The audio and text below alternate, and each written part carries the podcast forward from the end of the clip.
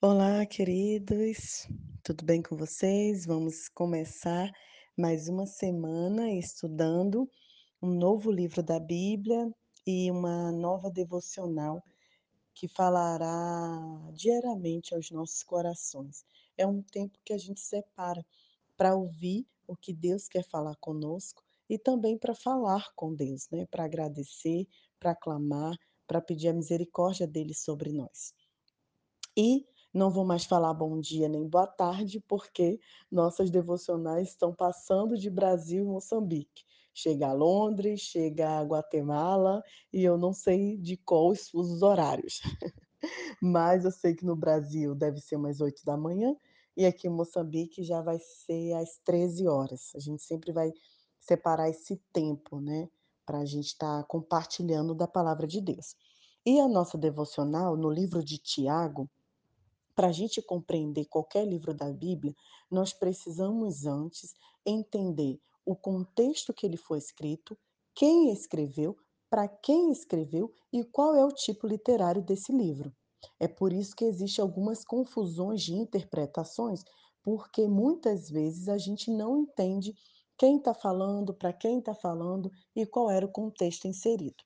Nesse caso de Tiago, esse Tiago é o meio-irmão de Jesus, o irmão de Jesus, né, filho de Maria e José. Apesar dele ser irmão de Jesus, ele não começa a carta dizendo que ele é irmão de Jesus e nem que ele é um líder de uma da igreja de Jerusalém. Ele começa dizendo que ele é servo de Cristo, que ele escolheu, né, mesmo sendo livre, ser escravos e servo do nosso Senhor Jesus Cristo, entregar a sua vida ao nosso Senhor. É muito interessante também que Tiago, assim como a família dele, não aceitou a verdade sobre Jesus. Ele tinha vergonha de Jesus e não gostava de andar com Jesus por tudo que Jesus fazia, né, pregando de casa em casa, fazendo milagre, fazendo coisas, eh, que na cultura era loucas e eram feias, né, andando com pessoas que não eram admirável. Então Tiago e a família de Jesus não aceitavam Jesus. Interessante, né, que muitas vezes isso acontece conosco também. E ele só foi aceitar a verdade sobre Jesus Cristo quando de fato ele viu que Jesus ressuscitou. E aí ele se tornou um pregador da palavra e escreveu essa carta para os cristãos que eram judeus, mas estavam espalhados por conta da perseguição da época. Então foi escrito quase 48, 50 anos depois que Cristo ressuscitou, com o objetivo de dar conselhos práticos e pastorais para o cristão que tinha sido espalhados na perseguição, né. Então ele queria, eh, que os cristãos continuassem firme, continuassem focados no Senhor.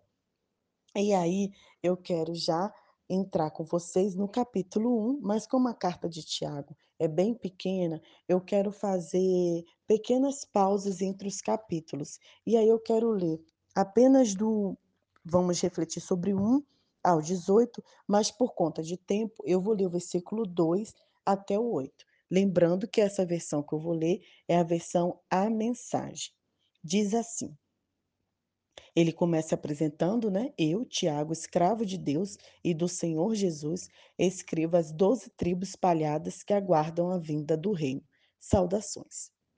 Amigos, quando lutas e aflições os atingirem em cheio, saibam que isso é um presente especial. Vocês verão como a fé será fortalecida e como terão forças para continuar até o fim. Por isso, não desistam facilmente. Essa perseverança os ajudará a amadurecer e a desenvolver plenamente o caráter de vocês. Se vocês não souberem lidar com a situação por falta de sabedoria, orem ao Pai. É com muita alegria que ele os ajudará. Vocês serão atendidos e não serão ignorados quando pedirem ajuda. Tenham toda a coragem ao pedir e acredite de verdade, sem pensar 2 vezes. Os que duvidam quando oram são como as ondas do mar, levadas pelo vento.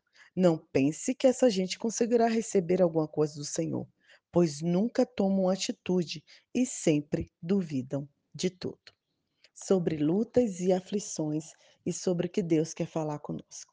Nessa primeira parte, a gente já pode perceber que Tiago usa três verbos: permanecer, perseverar e amadurecer.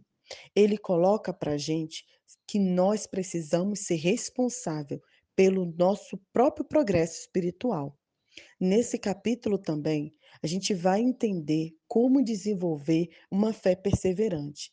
Tem gente que começa acreditando que ora ao Senhor, que clama e no meio do caminho desiste. Tiago também fala e enfatiza sobre a sabedoria. Queridos, sabedoria não é só conhecer a verdade, mas é a habilidade de viver, de como viver, por que viver.